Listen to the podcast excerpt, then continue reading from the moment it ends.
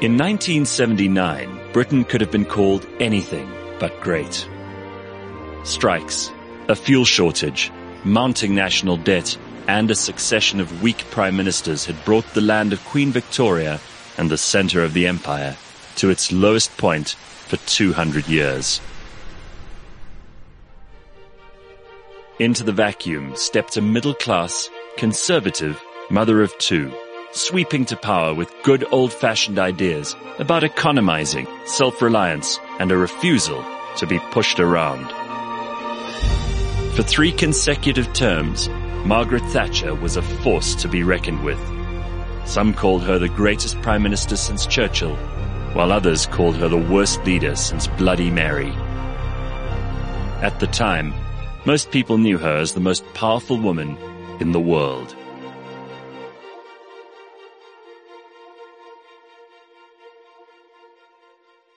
Blind History Season 6 and uh, a formidable woman known as the Iron Lady, our subject for the day. Margaret Thatcher, a woman I remember in 1990, I was just finishing primary school and there was this formidable, powerful and memorable woman in charge of Britain. She was the first female prime minister of the UK. But if you described her as anything but an individual, she would have been horrified. She once answered a question. A little boy asked her, Do you think we'll ever have a female prime minister? Before she'd become prime minister. And she said, Well, I think it would be more impressive if we had a chemist for a prime minister. We've never had a scientist who became a prime minister, and I hope to be the first. But I don't think we'll ever have a woman in charge of government during my lifetime. And she was wrong. She was wrong. But in many things, she was right. And she's easily one of the most controversial prime ministers in British history, probably because she's still quite recent. I mean, the fact that she's in living memory, she died in 2013. Uh, she had a stroke the age of 87, but her life was remarkable. I say that because she didn't expect being the daughter of a shopkeeper in Grantham that she'd ever ascend to a position which at that point, as she said, was out of reach of most women. And I think the most renowned British political leader since Winston Churchill. I mean, those are big words. Well, they're interesting. They, they've done a couple of surveys, right, where she's been ranked favorably among British prime ministers. And in fact, she was regarded as the greatest living Briton when they did that survey back in the year 2010, I think. Sure, and that's not long ago. Yeah.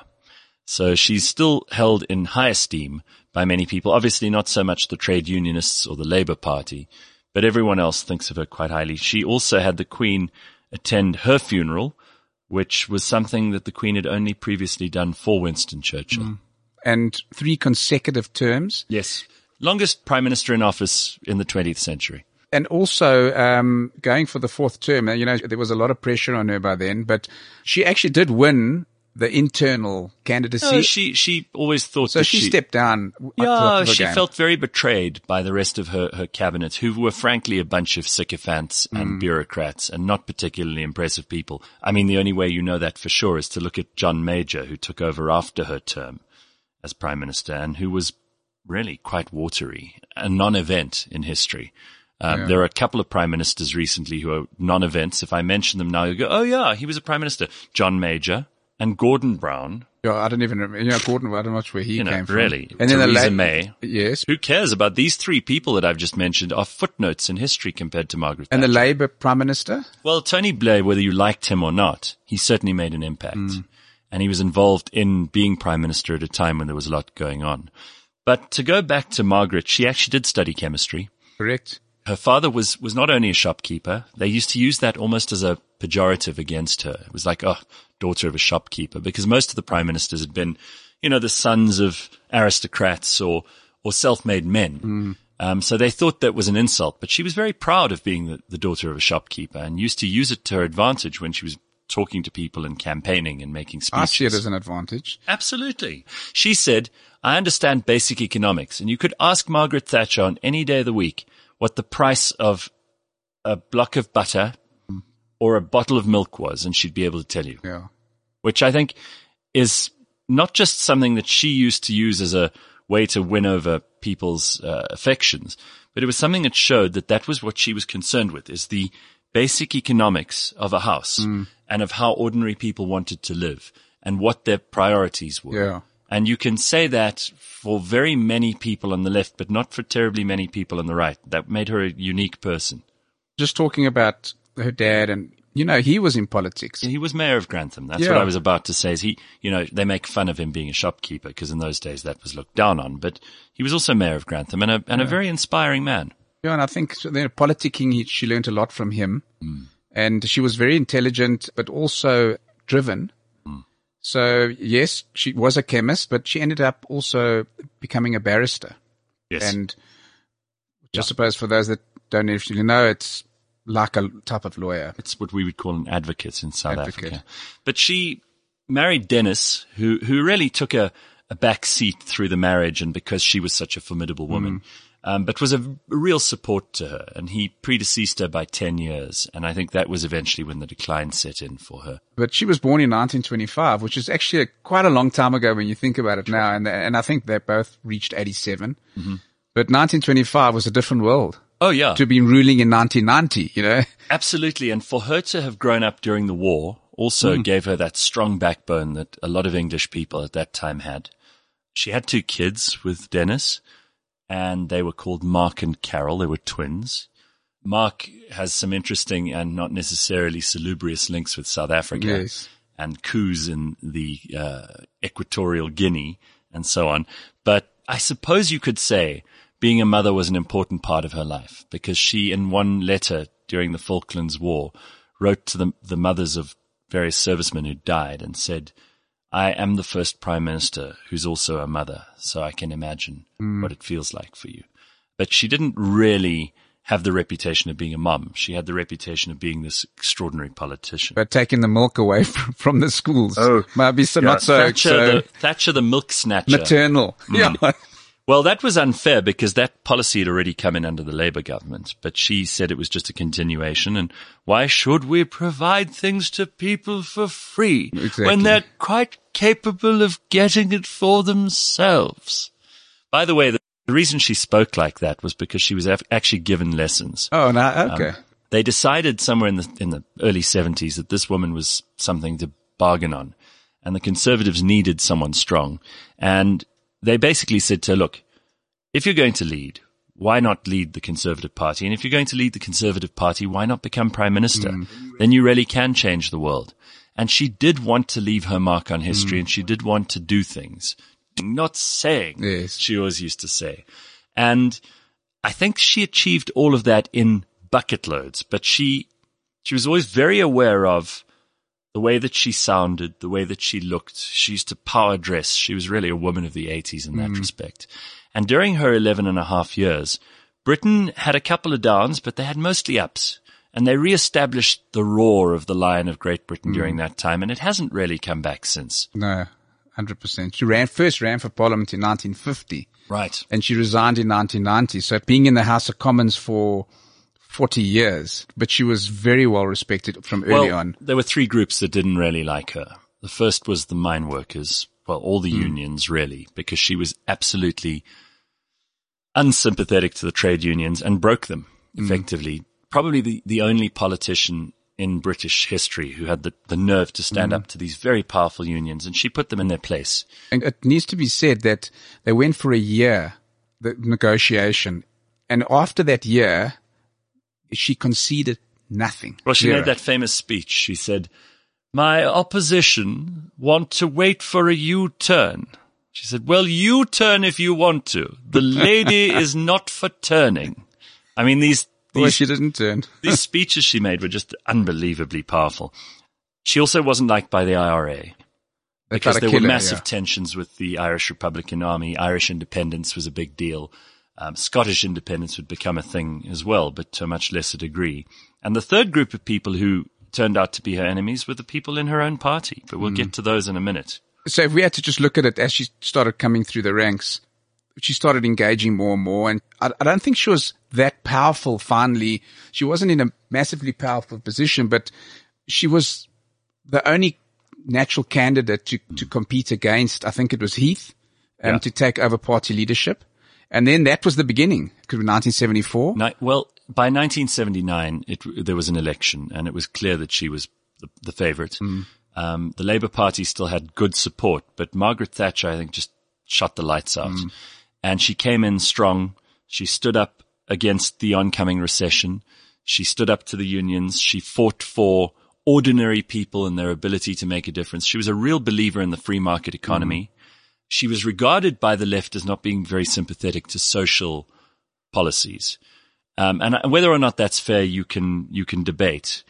You certainly can't do all those social programs unless you have money to pay for them. You know, she always famously used to say the problem with socialism is that you eventually run out of other people's money. But that is the most famous statement. You can, it's exactly, I mean, And she wasn't very popular with everybody, but Margaret Thatcher will go down in history as a great prime minister, whether or not the mine workers loved her or, hmm. or not. within her party, there were the, she always had that resistance in the party and it was the wets and the dries, as they called them. She called them that, I'm she, sure. I, I'm sure she called them that. Yeah. And that she was part of obviously the, the progressive dries. And then you had the wets that wanted to stay very conservative. I mean, that tells you a whole story because now we look at her as being quite right wing and conservative. But in her day, she was quite progressive. She had ideas about the economy that were untried and she believed in sticking to them, persevering, not giving up and not giving in, which for politicians these days who are constantly obsessed with polls, uh, what their approval ratings mm. are, these things are what drive politicians today. She would have disregarded all of that and said, And the- no, no, we're going to go ahead with this. But also what you said earlier, greater independence of the individual and also less interference from government. Yes, deregulation. Yeah. Big part of what she was up for. Of course, in 1982, the Falklands War broke out. And this was really a high point for her because she was running in the next year for re-election. And it made her very popular because she just stood up like an old British prime minister might have in the days of hmm. Churchill. Said, we're not giving an inch of territory. This is our land. We're not going to let these Argentines take it from us. And she was very, very cross about what was going on over there. She took advice from her military advisors, the best possible advice, decided to go to war. She gave the instruction to sink ships, to do what was hmm. necessary. And despite a couple of wobbles in the beginning, obviously eventually Britain emerged victorious. They defeated the Argentines. And there was a huge uh, amount of patriotism and a swelling Yeah. of support for her as a result of that. And then she walked the second term. Although in the first term, I mean, when they took over, the Labour government had basically were bankrupt Yeah. in 1979. And it was very, very hard to pull the ship right. And, and so inflation doubled during her first tenure. But she cut costs everywhere. Yeah, hundred percent. And naturally, in this in the way she was, she did make enemies. The IRA and the unions. I mean, they tried to kill her. They tried to blow her up in Brighton at the Conservative Party conference, and she and Dennis were in the hotel when it blew up, and they were very nearly killed. And she just pretended nothing had happened, mm. which drove them crazy. Because instead of her doing what any modern politician would have done and gone on TV and cried and been weak, she was resilient and said, this is not going to throw us off our game. We are the party of peace. We will continue. Back to business. Business as usual. That was her thing. And the foreign policies, together with Ronald Reagan, Oh yeah. the Soviet Union was public enemy number one and probably protracted the Cold War uh, until Gorbachev came into power. And, uh, then there was some maybe softening a little bit negotiations. But in those days, I remember growing up, Soviet Union was, They were enemy number one. they were em- enemy but she number one. famously uh, was big mates with Ronald Reagan, and they obviously built that special relationship, which continues to this day between America and Britain. Um, but in foreign affairs, she also was most proud of bringing down the Berlin Wall along with Reagan. Mm, that's true. And I think that that was her overriding achievement in terms of foreign affairs So Rhodesia, um, becoming an independent nation, that was what, under her watch. under her watch. And it's something that she, she did encounter considerable criticism both at home and around the world was the opposition to the sanctions in the Yes. apartheid regime in South Africa. I mean, Nelson Mandela, when he made his first visit to the UK, he praised Thatcher for being an ally to liberation, despite the fact that she was against sanctions. She didn't see that punishing South Africa would make things better for black people. Um, and so a lot of people have tried to characterize her as a friend of the apartheid regime, which is not fair, I don't think, Yeah. because she certainly wasn't trying to help Pretoria along. And she and Reagan both had policies which they might not have fitted into the perfect cookie cutter of being absolute fans of the, the struggle Yeah. but they uh, she did believe that the ANC was essentially a terrorist organization. She did believe that sanctions would do more harm than good. But in the end, she was a massive fan of liberation Yeah. on the African continent, of independence for African countries. Or you could see that in Zimbabwe, yeah. Absolutely. And uh, I think her opposition to any kind of overt control was shown most clearly in her opposition to the EU. She didn't want a single currency for Britain. And to her credit, the pound today is still there because Yeah. of her and her administration. right. And the pound is a far more powerful currency than the euro. And that's because of Thatcher. Yeah. And that's when the big divide came Hmm. with the senior ministers. And you know what the thing is, is she went out on her own terms. Well, she resigned. She refused to be beaten in an election and be replaced wa- as leader. But she was not beaten in the internal party election. she was successful there and just decided it's better to exit on my own terms. And of course, she famously shed a tear as she was leaving Downing Street. But she said, we leave Britain a much better place than we found it, Yeah. which is absolutely true 100%. on the numbers. Don't, don't take your feelings into consideration Yeah. here because that can mislead you. She did eventually go on to become a, a life peer in the House of Lords. She was made a Lady of the Garter, which is the highest honor that the Queen can bestow on anyone in Britain. Her husband Dennis was made a baronet and his son and their son Mark inherited that title. He still continues to be Baronet Thatcher. But when she eventually did start getting much older and, and suffered from dementia, she stopped making speeches. She stopped being seen in public so often. She became very private, correct? Absolutely. And when she eventually did die of a stroke, she was buried in a full ceremonial funeral, um, which was on the level of Princess Diana or the Queen Mother. And I think fittingly, uh, Yeah. you know, that that she was, she was basically honored in the best possible way. And rightly so. Yeah. Right, rightly, not leftly, as she might have said herself. Anyway, an incredible woman, and there are still speeches of hers you can see on YouTube, which I think will uh, give you an insight into the incredible brain and the the determined, driven nature of of a woman in politics at a time where this was not considered possible for women. And by the way, she was no feminist. Uh, she she used to still cook breakfast for Dennis every morning. She always wore a dress, never wore trousers. She always considered herself to be a mother and a wife, hmm. as well as being a prime minister, and she took all of those duties seriously. So before the feminists tried to claim her, and there are lots of people who said, oh, you know, the most important thing she did was be a woman, and she would have always said, no, no, most important thing is to be an individual. Correct. That's Margaret Thatcher. Blind History is brought to you by Taylor Blinds and Shutters. All the episodes are available on the cliffcentral.com website and app, as well as Apple Podcasts, Google Podcasts, Spotify, or wherever you get your podcasts.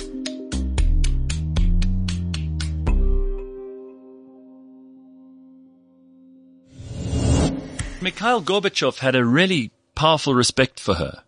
Um, in fact, all of them had really nice things to say about working with her, that she was tough, but that she was respectable. Mm. And in fact, the term Iron Lady, which Comes was actually used by the Russians to describe her before she was even prime minister, she loved that. She said, an Iron Lady? yes, and I'm proud of it.